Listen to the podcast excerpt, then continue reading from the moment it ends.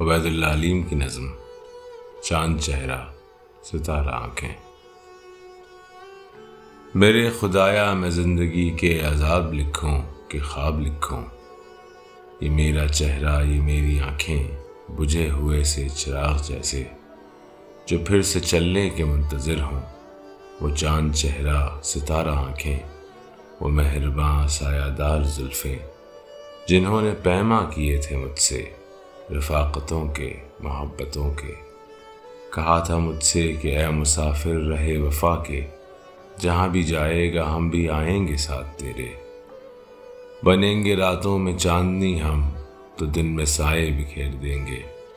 وہ چاند چہرہ، ستارہ آنکھیں، وہ مہرباں سایہ دار زلفیں۔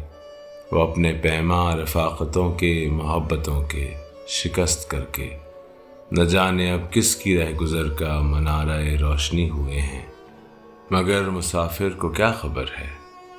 وہ چاند چہرہ تو بجھ گیا ہے، ستارہ آنکھیں تو سو گئی ہیں، وہ زلفیں بے سایہ ہو گئی ہیں۔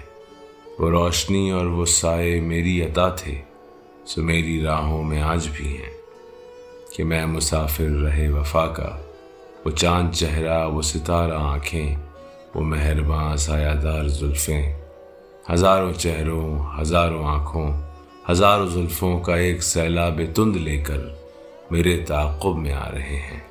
ہر ایک چہرہ ہے چاند چہرہ، ہیں ساری آنکھیں ستارہ آنکھیں۔ تمام ہیں مہرباں سایہ دار زلفیں۔ میں کس کو چاہوں میں کس کو چوموں میں کس کے سائے میں بیٹھ جاؤں، بچوں کے طوفان میں ڈوب جاؤں۔ نہ میرا چہرہ، نہ میری آنکھیں۔ میرے خدایا، میں زندگی کے عذاب لکھوں کہ خواب لکھوں۔